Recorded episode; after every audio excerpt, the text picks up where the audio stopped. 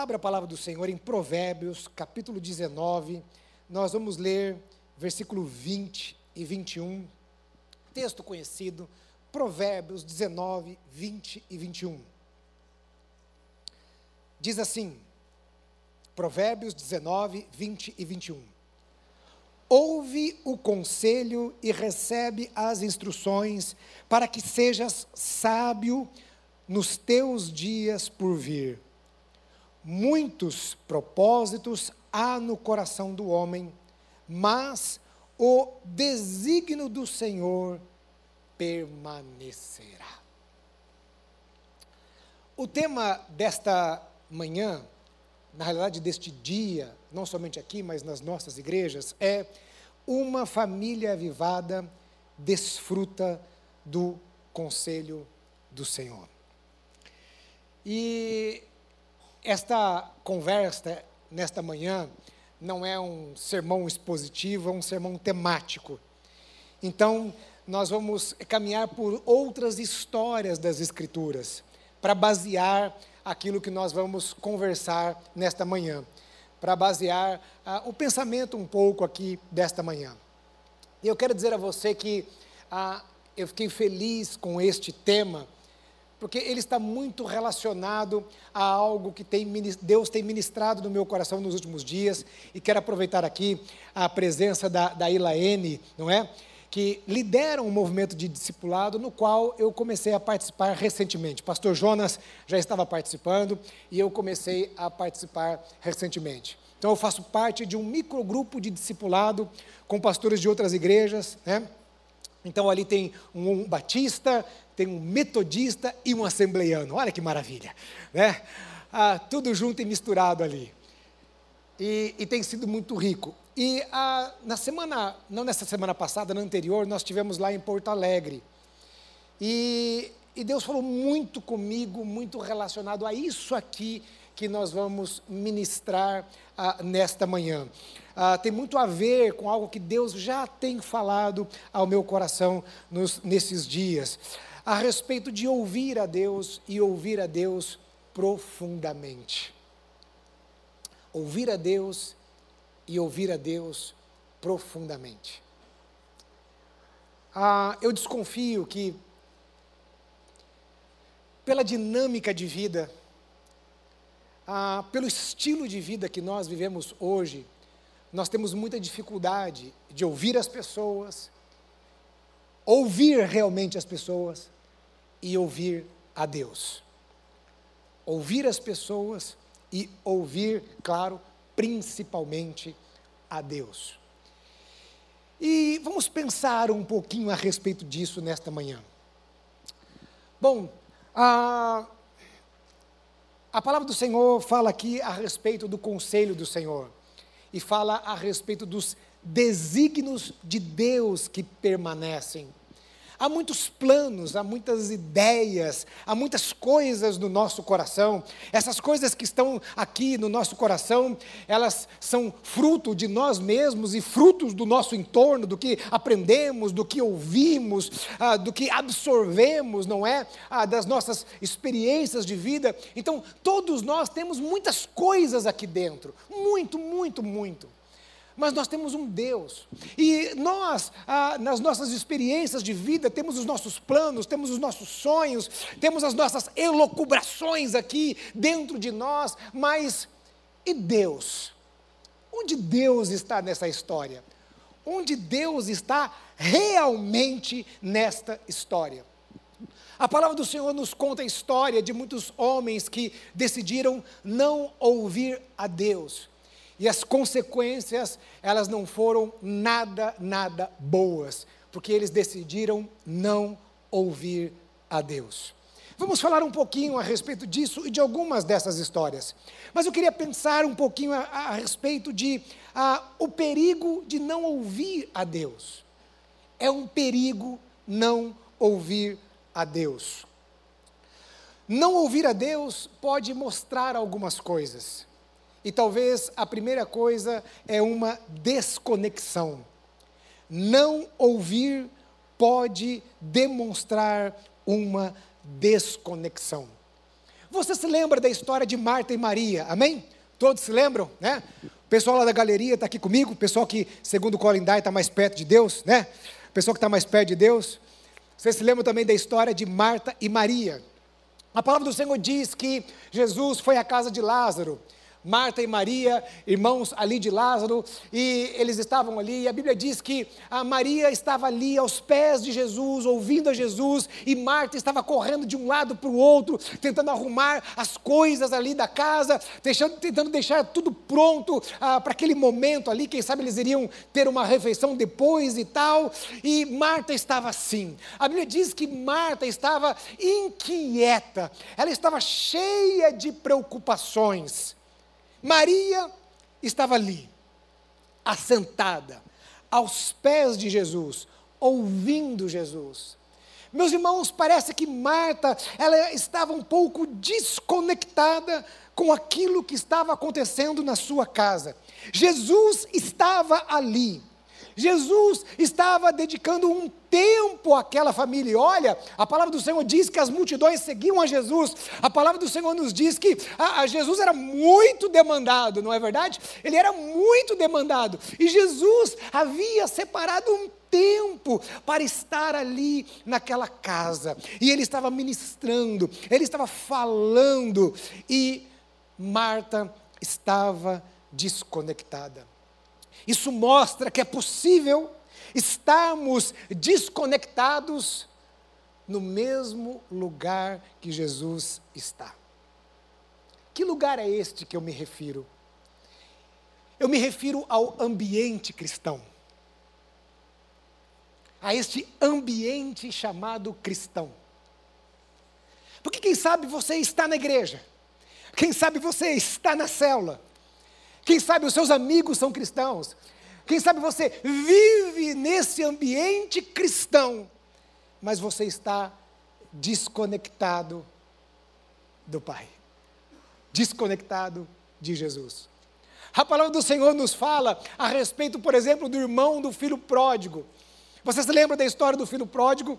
Aquele moço que decidiu sair de casa e aconteceu tudo aquilo que aconteceu na vida dele. E a palavra do Senhor diz que um dia ele voltou. E quando ele voltou, o seu pai fez uma grande festa, que coisa maravilhosa. Este meu filho estava perdido e ele foi encontrado, e ele agora está aqui, ele está conosco. E eles então fizeram uma grande festa. E a palavra do Senhor nos diz que o irmão mais velho do filho pródigo chegou. Quando ele chegou, ele ouviu aquele barulho e disse: O que está acontecendo aqui? O que está acontecendo aqui?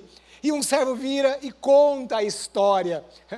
E a palavra do Senhor diz que o irmão do filho pródigo foi até o pai questionar o pai e dizer: Você nunca me deu nada, você nunca me deu um cabrito. E este, e este meu irmão que fez o que fez, ele desperdiçou todos os seus bens. Agora ele volta, você dá um anel para ele, você dá uma cava para ele, você mata o, o, o novilho cevado para ele. Para mim você nunca fez nada. Isso mostra que o coração daquele moço estava desconectado com o coração do pai. Olha o que estava acontecendo. Era um momento de celebrar. Mas o coração dele estava desconectado. O quanto nós estamos desconectados? Não ouvir pode apontar para uma falta de preocupação sobre o que o outro está falando. Quem aqui gosta de que quando você está falando, a outra pessoa está fazendo algo e aquela pessoa não está totalmente ali, prestando atenção em você? Irmãs, quantas vezes vocês dão bronca nos seus esposos porque ele está na televisão, está fazendo outra coisa, e você está querendo falar com ele. E você vê que ele não está te ouvindo. O seu filho não está te ouvindo. E aquilo te incomoda, por quê? Não só por causa da informação que você quer passar, mas porque ele não está dando atenção a você. E acontece com as irmãs também, não são só, né? os irmãos. Ao não ouvirmos, nós podemos estar demonstrando algo que nós não estamos dando assim tanta importância, não apenas para a mensagem, mas para a pessoa.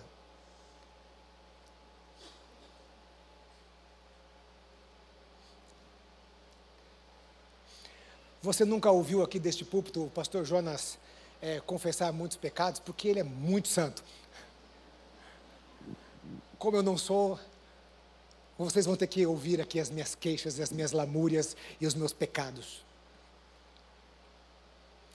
A Elaine está aqui, ela é prova disso, porque no início do nosso microgrupo de discipulado, nós estávamos falando um pouquinho a respeito de a, a, a, gente tinha falado de conceitos, né, princípios de discipulado, mas depois nós entramos numa parte um pouco mais prática, a respeito assim de, ah, como a gente conduz um, um, um microgrupo de discipulado ali?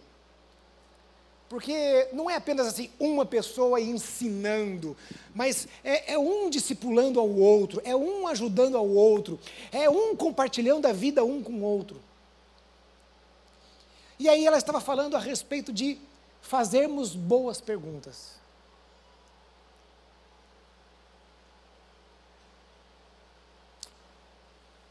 E aquele dia eu apanhei feio. Por causa do meu pecado. Eu olhei e falei assim: eu não sei fazer boas perguntas. Eu não sou bom de fazer perguntas.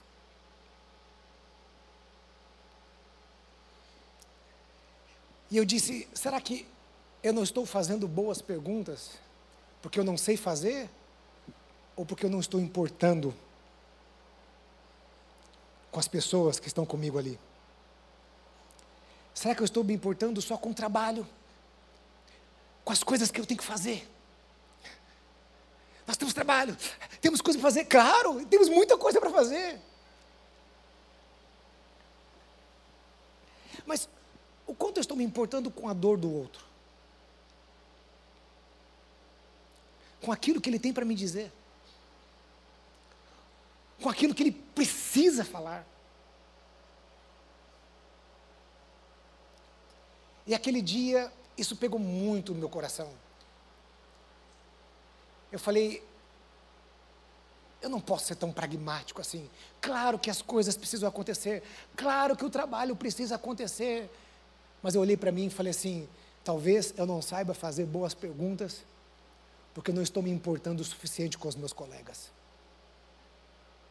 No meu grupo de discipulado, por exemplo, com os pastores de igrejas filhas.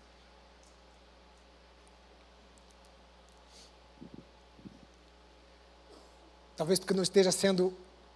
Eu sou bom para ouvir a ovelha lá no gabinete, mas não estou sendo bom para ouvir os meus colegas. E nós fazemos assim com Deus, quando nós não ouvimos a Deus. Quando nós não paramos para nos dedicar para ouvir a Deus. E veja como a gente pode estar fazendo coisas para Deus sem sermos verdadeiramente espirituais. A igreja de Corinto era uma igreja cheia de dons. A igreja de Corinto ali, de Corinto eles profetizavam, é, eles oravam em outras línguas, ah, eles tinham é, dom de interpretação de línguas, eles tinham tudo ali na igreja de Corinto. Mas Paulo vira para ele e diz assim: Eu não pude dar alimento sólido a vocês, eu tenho que dar leite a vocês, porque vocês são como meninos, vocês não são espirituais.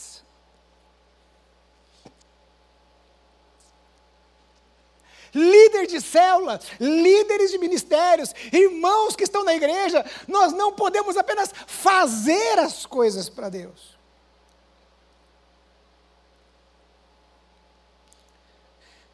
E quando nós não nos dispomos verdadeiramente a ouvir a Deus, no fundo, no fundo, sem perceber, a gente está dizendo assim: eu não estou me importando muito com você, Deus.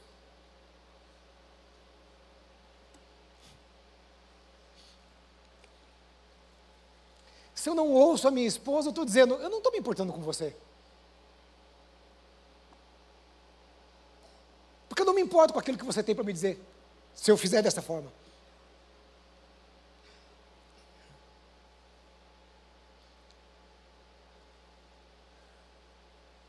Entende o que eu estou dizendo?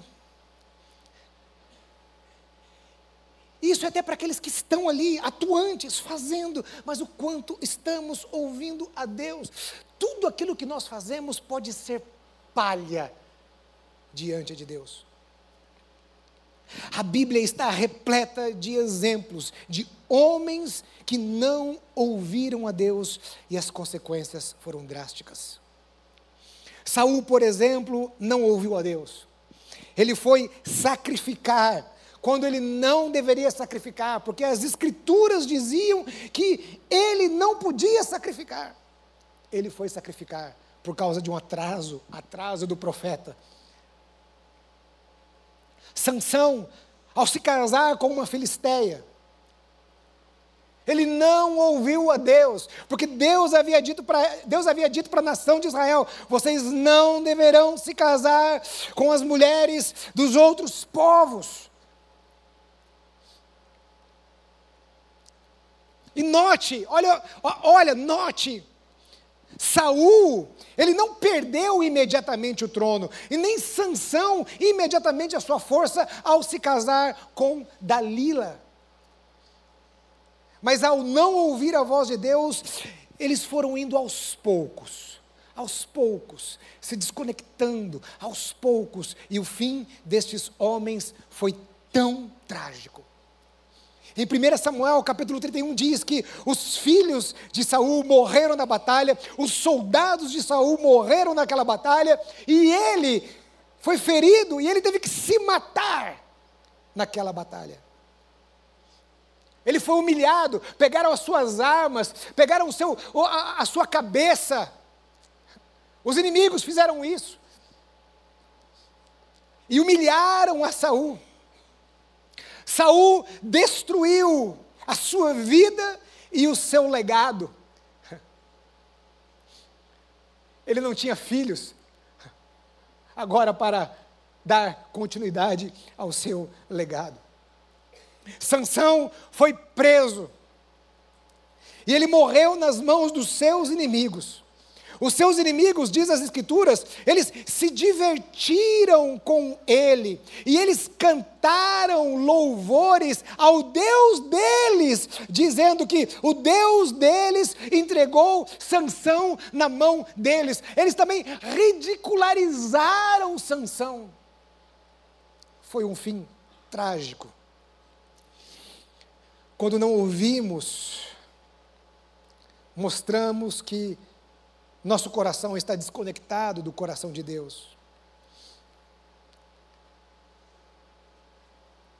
As famílias vão de mal a pior porque não estão desfrutando do conselho do Senhor. Estão seguindo os seus desejos, as suas vontades.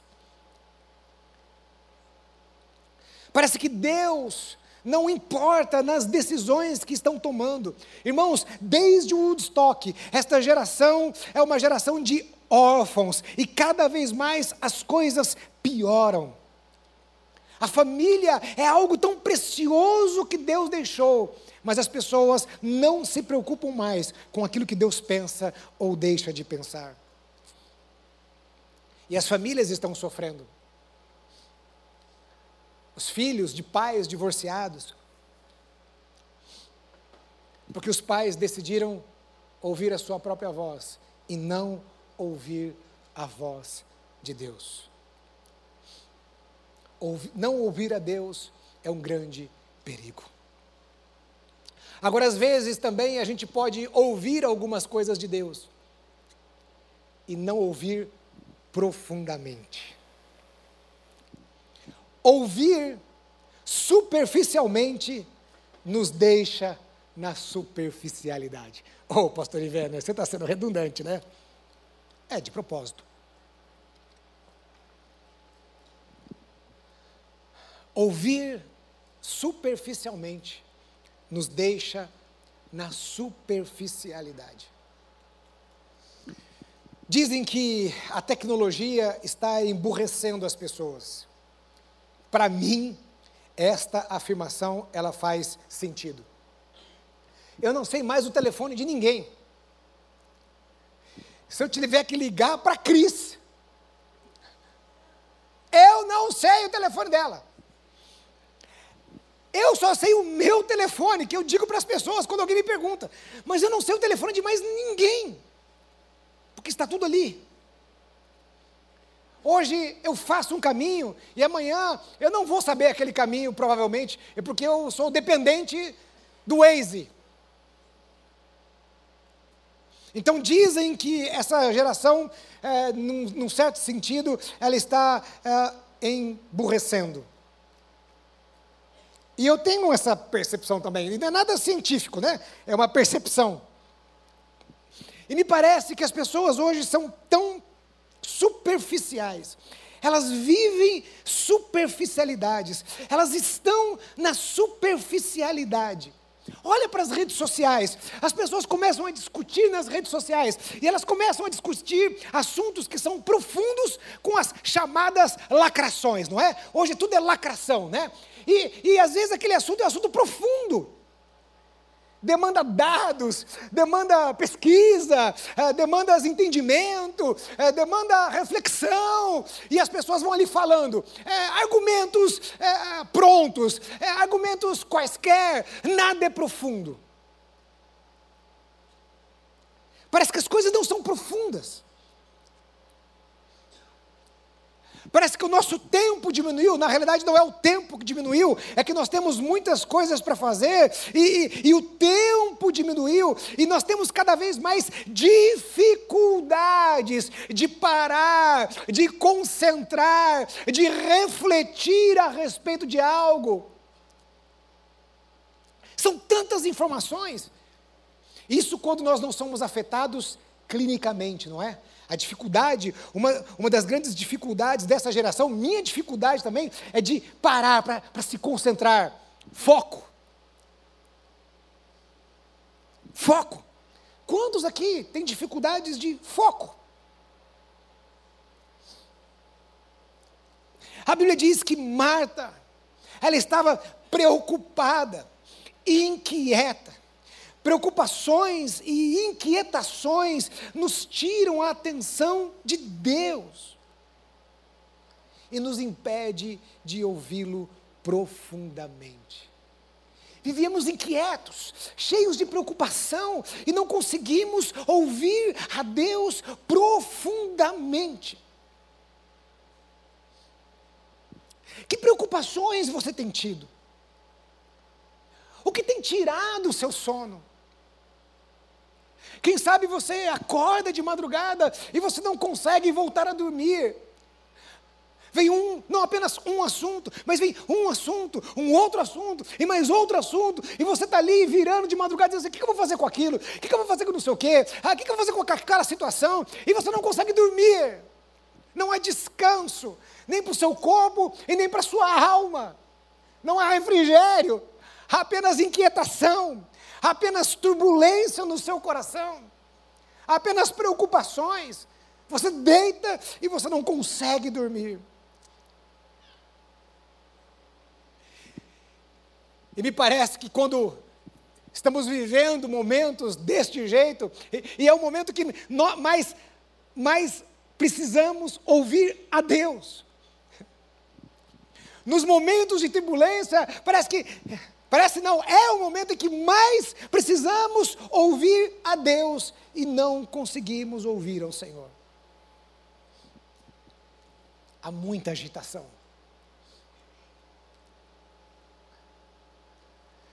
Você se lembra a respeito da história de Elias?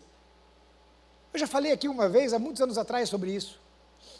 A palavra do Senhor diz que Elias estava lá no Monte Carmelo. E ele orou. Fogo caiu do céu. 450 profetas de Baal morreram ali, o nome do Senhor foi glorificado. A Bíblia diz que Jezabel, ela declara uma palavra, manda um recado. Ela diz assim: Elias, amanhã, até esta hora, você vai morrer. eu vou matar você. E aquele homem que tinha vivenciado tudo aquilo, ele foge. A Bíblia diz que ele foge. Ele, ele, não, ele passa a dormir, ele quer o tempo todo dormir, ele deita debaixo de um zimbro e ele, e ele, e ele dorme. A palavra do Senhor diz que o anjo acorda ele, dá uma comida para ele, e ele continua caminhando. E Elias vai, foge, ele vai parar lá numa caverna. E ali na caverna, o que vem na mente dele é o quê? Jezabel vai me matar. E os profetas? Os profetas morreram. Eles morreram todos à espada. A Bíblia diz que ele disse o seguinte: só eu fiquei e procuram tirar a minha vida. Era um cenário apocalíptico. Sabe quando você recebe aquela notícia, aquela bomba? Parece que o apocalipse chegou na sua vida.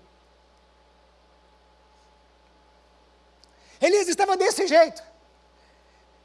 E Deus vem. Porque sabe de uma coisa, irmãos? Deus nunca deixa de falar. Deus vem. E Deus fala. E pela resposta de Elias, Deus nota que Elias não ouviu nada.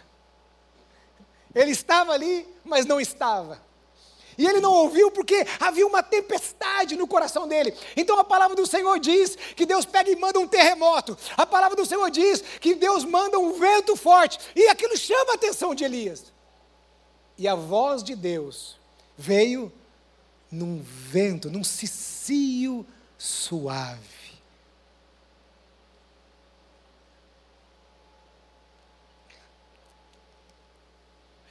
Deus precisou chacoalhar Elias.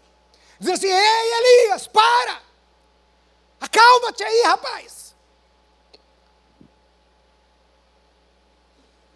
Pare para me ouvir.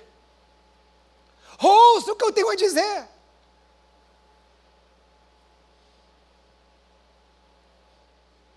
Marta, este exemplo.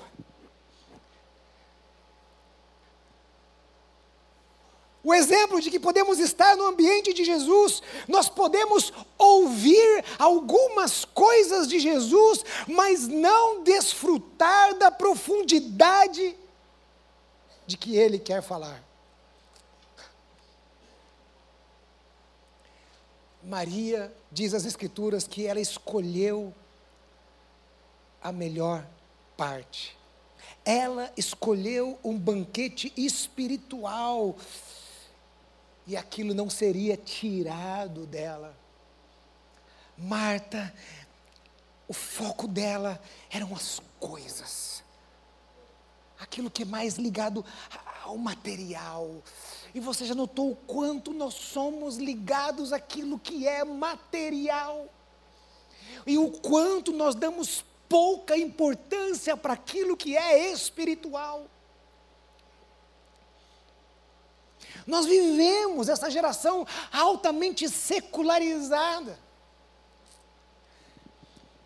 E é interessante que hoje se fala muito de espiritualidade. Você entra num órgão público, se fala a respeito de espiritualidade. Você entra num determinado lugar, fala da importância da espiritualidade. Mas nós, que tivemos um encontro com Jesus, qual é a nossa linguagem? Essa linguagem mais superficial a respeito de, de espiritualidade ou é uma linguagem mais profunda?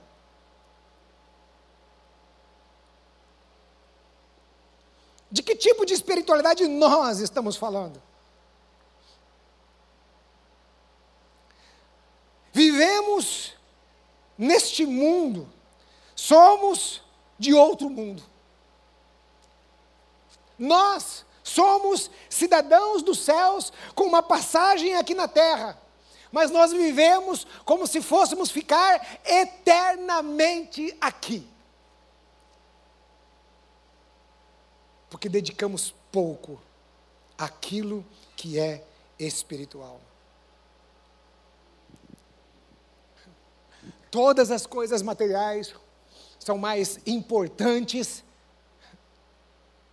do que aquilo que é espiritual. Porque é uma geração superficial. não é uma geração que tem profundidade. Note como as pessoas são superficiais. Elas são superficiais no seu relacionamento com Deus. Elas são superficiais. Ouvir com profundidade significa entender os propósitos mais profundos de Deus.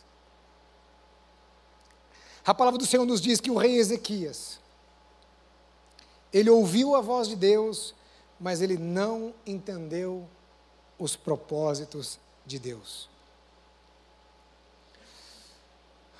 O profeta chega até o rei Ezequias e diz assim: Ezequias, você está doente e você não vai ser curado, você vai morrer. É difícil para nós, não é? Pensarmos nisso. Porque nós queremos o milagre de Deus, nós queremos a cura de Deus, nós queremos. Mas Deus virou para Ezequias e falou assim: você vai morrer, cara.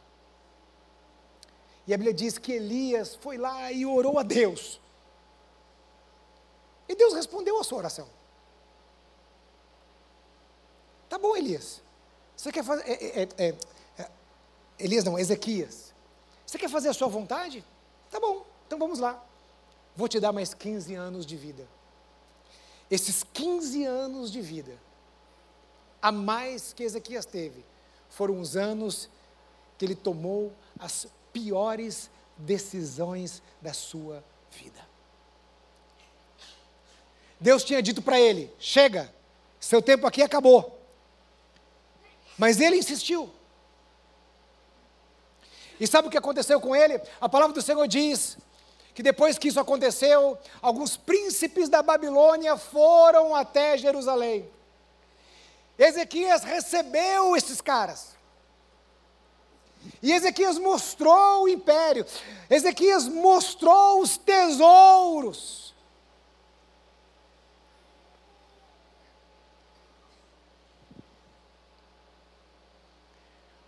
Sabe o que aconteceu? Os babilônicos olharam aquilo e falaram assim: puxa, tem dinheiro aqui, bastante dinheiro. Conheceram a cidade, viram os pontos vulneráveis, e a partir daquele momento, eles começaram ali a maquinar, a, a planejar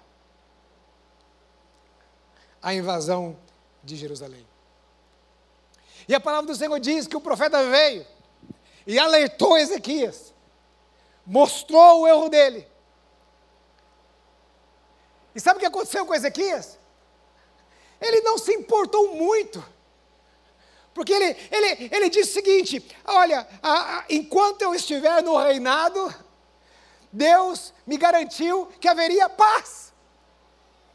Ele não se importou com a outra geração, ele não se importou com seus filhos, ele não entendeu os propósitos de Deus para a vida dele, para a sua família e para a nação de Israel.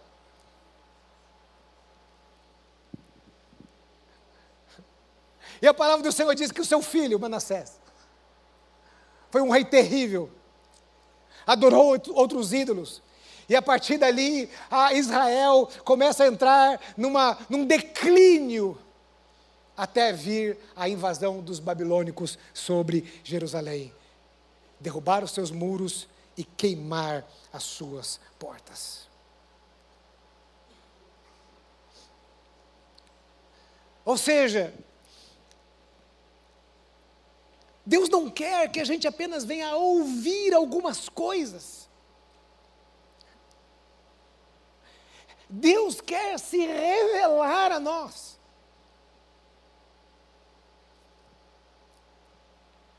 Quando ouvimos a Deus com profundidade, não são apenas palavras e alguns princípios que Ele está nos ensinando, mas Ele está mostrando os seus desígnios, os seus propósitos, Ele está mostrando o seu coração.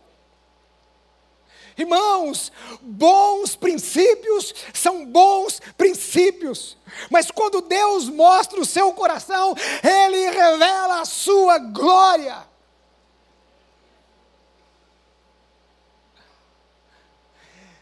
Não quer que você esteja aqui apenas para você aprender bons princípios, apenas para o seu filho aprender bons princípios, mas Ele quer se revelar a você, Ele quer se revelar a mim, Ele quer mostrar a sua glória.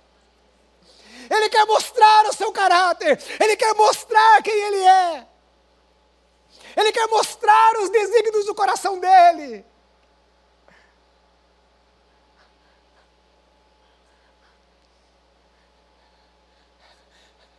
Ah, bons princípios muitas filosofias têm. Por exemplo, as filosofias orientais têm excelentes princípios, ótimos princípios.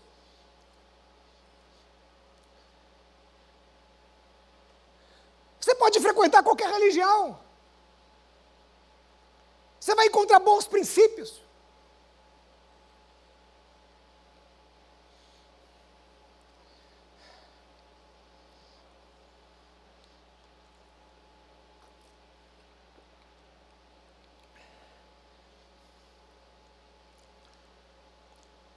No evento que nós tivemos lá no Rio Grande do Sul, o David Cornfield ele falou uma coisa que me chamou muita atenção.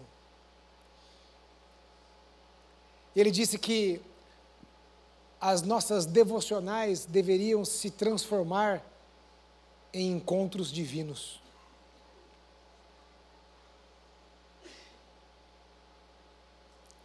Ou seja, ele está dizendo o seguinte: você não vai pegar apenas a sua Bíblia ali para ler e aprender alguma coisa da Bíblia. Nós batistas aprendemos muito assim. A gente ia para a escola dominical para aprender a Bíblia. Decorávamos a Bíblia. Tudo isso está certo, corretíssimo. A Bíblia é a palavra de Deus. Mas é por isso que a própria a palavra diz que a letra mata e o espírito vivifica. Então ele estava dizendo que nós temos que ter encontros divinos. Quando você vê Jesus no seu ministério na terra, ele se encontra lá com a mulher samaritana, o que, que acontece ali? Um encontro divino. Jesus se revela.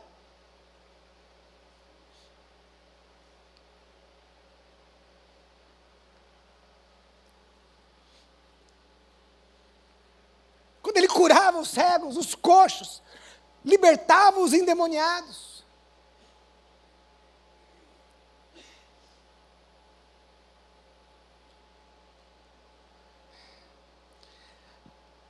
Havia algo mais profundo, mais profundo do que o milagre que ele operava.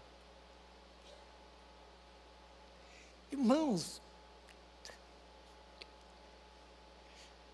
se eu falar uma heresia aqui, depois o pastor José me corrige. Mas Deus não está nem aí para milagre, irmão.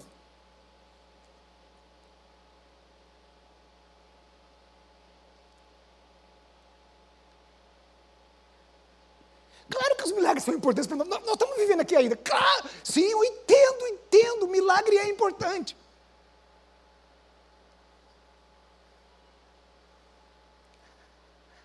Mas os milagres estão relacionados aqui.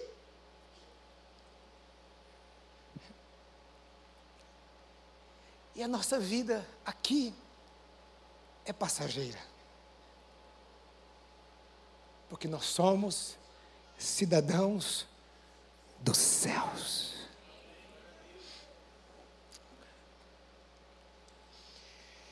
Eu quero caminhar para o último tópico. Hoje você tem sorte, porque como eu já preguei às oito, estou pregando agora e vou pregar à noite lá em Itacoaxetuba. Estou mais objetivo, para poder aguentar. Ouvir profundamente muda tudo. Você entende o que eu estou falando? Eu não estou falando de você apenas vir aqui numa mensagem no domingo de manhã e ouvir Deus falar alguma coisa. Mas nós estamos falando de outra coisa. Nós estamos falando de mais profundo. Ouvir profundamente muda tudo. Abacuque, no momento de muitos questionamentos, ele vai para a torre de vigia. E ali, Deus fala com ele. E a perspectiva de Abacuque muda completamente. Veja, eu não estou dizendo que Abacuque foi para a torre de vigia e o milagre aconteceu na vida dele. Não. Eu estou dizendo que ele foi para a torre de vigia, Deus fala com ele e a perspectiva dele muda. Porque Abacuque estava vivendo um tempo muito difícil. Abacuque via os impérios inimigos ao seu redor, esses impérios estavam crescendo, esses impérios eram uma ameaça para a nação de Israel.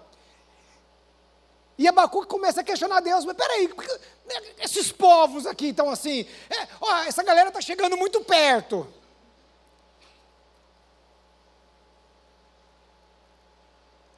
E aquilo começa a incomodar, e começa a ver as coisas, as coisas estão acontecendo, né? As peças do tabuleiro estão ali se mexendo. Tudo desfavorável à nação de Israel. E ele começa a questionar a Deus, a questionar a Deus, e ele vai para a torre de vigia. E lá na torre de vigia, Deus fala para ele o seguinte, né? Fica tranquilo, eu sou o Deus de Israel. Vocês vão prosperar, vocês vão passar por cima de todas as nações, vocês vão enriquecer e vai ficar tudo bem. Amém, irmãos?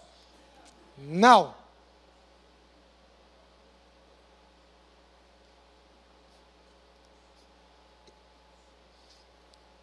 Na torre de vigia,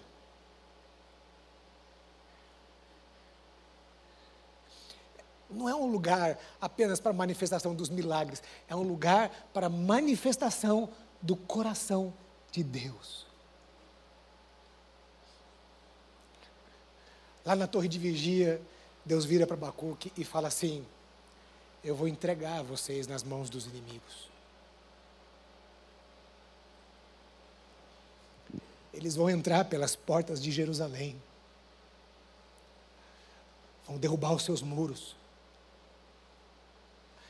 vão queimar as suas portas, vão levar seus filhos cativos. Será um tempo de dor e de sofrimento. E você vira para mim e fala assim: Ivener, que Deus é esse? Eu não quero servir esse Deus.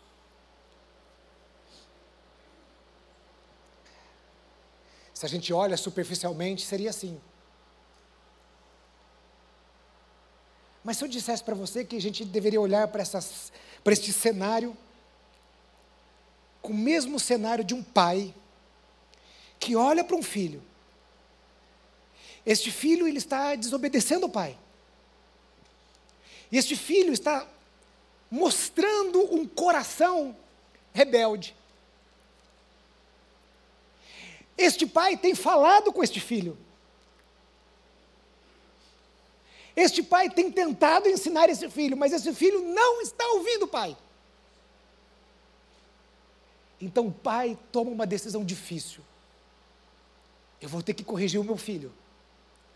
Mesmo que doa no meu coração, eu vou ter que corrigir o meu filho. Para que o coração dele seja corrigido. Então, será que muda um pouco a nossa perspectiva? Era exatamente o que Deus estava fazendo com a nação de Israel. Israel era o filho desobediente. Deus não estava fazendo aquilo com prazer. Mas ele precisava fazer.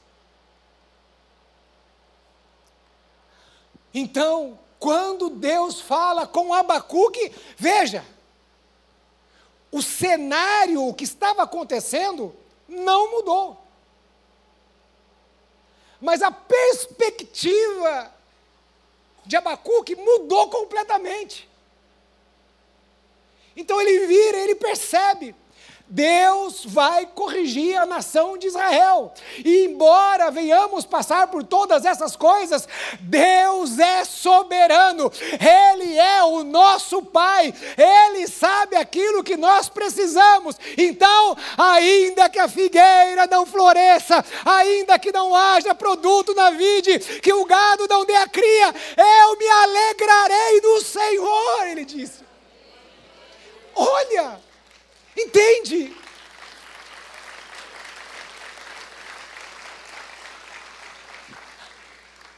a perspectiva muda.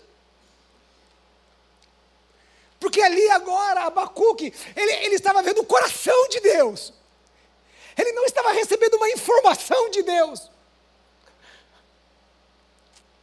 Ele estava entendendo o coração de Deus.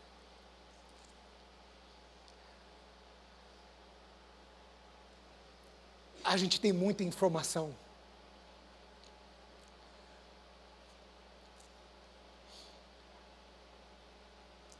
Olha, irmãos, pastor Jonas sempre, pastor Jonas sempre falou aqui, eu, eu concordo com o pastor Jonas. Você recebe muita coisa boa deste púlpito. Seus filhos estão recebendo lá do melhor no Kids. Material que foi pensado, foi estudado, foi elaborado, pessoas que têm dons e ministérios para isso. Mas tudo isso não pode ser apenas para você receber uma informação, para nós recebermos uma informação. Mas tudo isso precisa mostrar o coração de Deus. O texto que nós lemos no início diz que os desígnios do Senhor permanecem.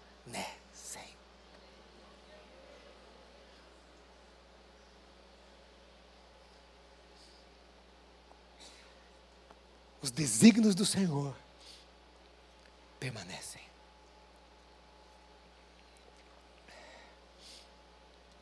O pessoal do louvor pode vir aqui. Eu quero ir para a conclusão contando uma história para vocês. Eu estou vendo aqui alguns rostinhos antigos do canal Jovem. Alguns aqui, ó, desse lado aqui, tem vários. Carol, Dan, Dan, a Lu. Outros aqui, estou vendo? Então eu vou contar uma história, né? Como diz o poeta, recordar é viver. Eu vou contar uma história que eu contava muito, eles ficaram enjoados de me ouvir no canal jovem. Mas como faz 10 anos que eu não conto, eu vou contar de novo.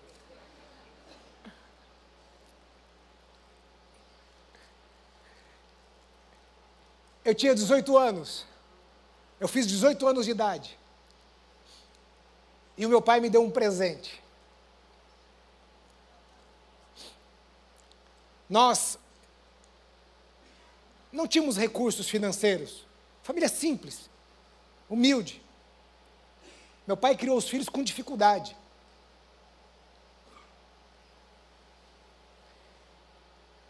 E quando eu fiz 18 anos, meu pai chegou para mim e falou assim: Olha, eu abri uma conta poupança para você. E eu juntei um dinheirinho. Não era muita coisa, irmãos, mas foi um esforço que ele fez.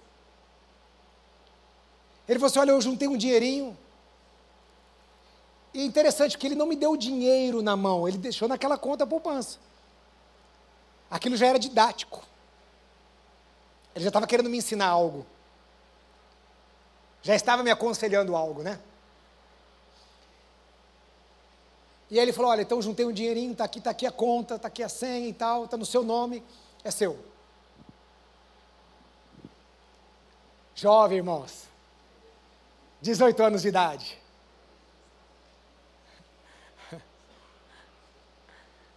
Virei para o meu pai depois de alguns dias, parecido com o filho pródigo, né? Virei para o meu pai e falei assim: Pai, vou comprar uma mobilete. Tem gente que está dando risada aqui, que está lembrando da história. Vou comprar uma mobilete. Não era nova não, irmãos. Mobilete, né? Antiga, uma, uma vermelha, fedia gasolina. Chegava no, nos lugares fedendo gasolina, né? Vou comprar uma mobilete. Meu pai vira e fala assim: Filho, não faz isso. E ele foi colocando, por causa disso, por causa disso, por causa disso. Eu já trabalhava, ele falou assim: Você vai ter só despesa com isso daí. Tal. Não foi para isso, né? Ele não disse com todas as palavras, mas olha, não foi para isso. Não é esse o propósito. Entenda o meu coração. E eu não entendi o coração do meu pai. O que, que eu fiz? Comprei a mobilete. Três meses de mobilete. Estou lá na rua perto de casa. Os meninos da igreja ali, tinha uns meninos da igreja que, né, sempre estavam por ali e tal. Aí um deles virou Carlinho. O apelido dele era Osso, ele chamava ele de Osso. Tão magrelo que o apelido dele era Osso.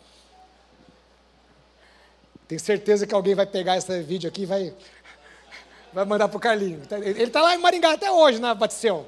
Esses dias, esses dias eu fui para Maringá, a gente fez um churrasco lá e, e reuniu a galera. É. é. Aí, falei, osso, é o seguinte, não vai na Colombo. Ele era menor de idade, tudo errado, né? Eu era maior, podia andar. Ele era menor de idade, não podia andar. Não vai na Colombo. Lá tem sempre polícia. Que, que ele fez? Foi na Colombo, é óbvio. Quando o trem começa errado, irmãos, olha, a chance de dar errado é grande. A não ser que Jesus entre no negócio, né, para mudar. Foi lá, deu o que deu. Polícia pegou, e aí foi meu mobilete lá para o pátio, né? Eu não ia chegar para meu pai e pedir dinheiro para meu pai para tirar mobilete. A culpa era dele. A gente tudo sem dinheiro. Tudo não tinha onde cair morto. Trabalhava, mas né, para pagar nossas coisas, as coisas que a gente fazia lá. Aí depois de um tempo, com esforço, né, a mãe dele ajudou e tal, tirou a mobilete. Aí eu peguei desgosto, já, já percebi que o negócio, né? Peguei desgosto na mobilete falei assim, vou me desfazer dessa mobilete.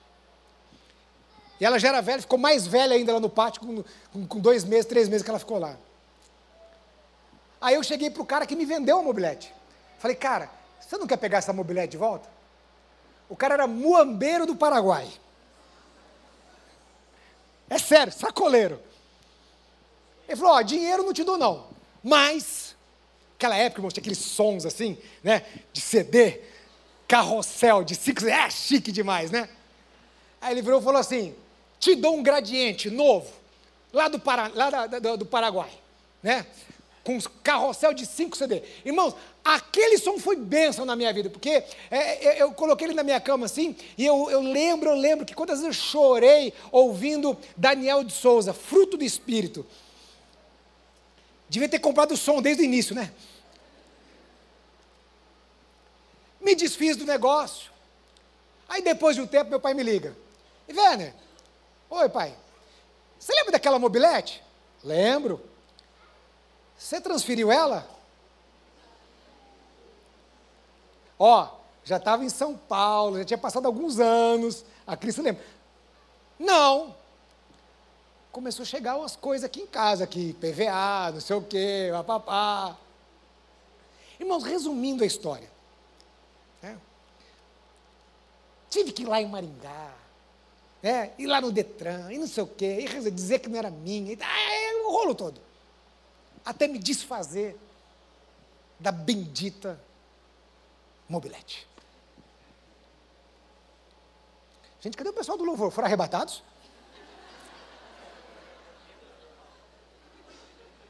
Rapaz, vai trabalhar, Levita. Ô irmão, olha que quando virar o chefe, você pode ter que passar no RH, viu?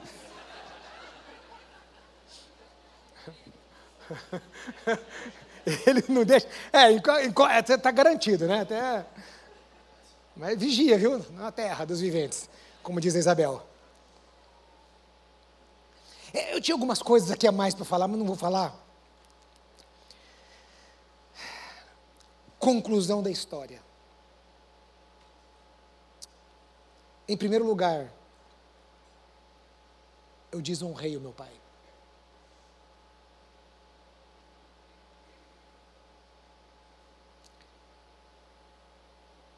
Eu joguei fora o tempo e dedicação que ele teve por mim.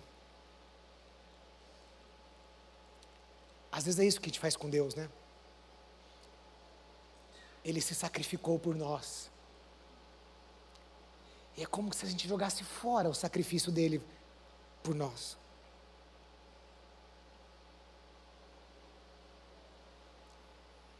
E é claro, por último, vieram as consequências. As consequências.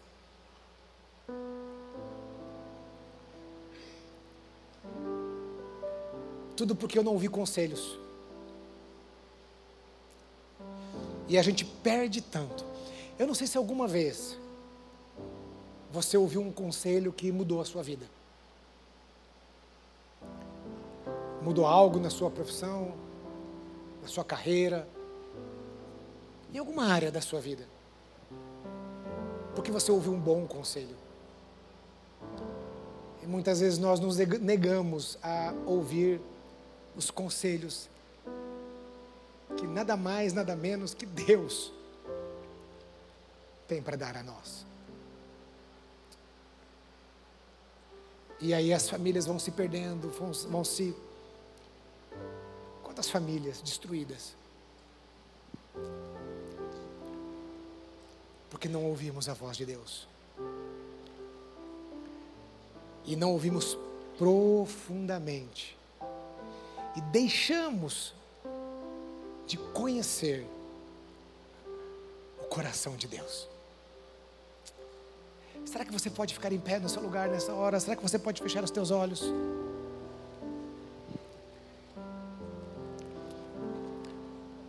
Ore ao Senhor nessa hora, feche os teus olhos.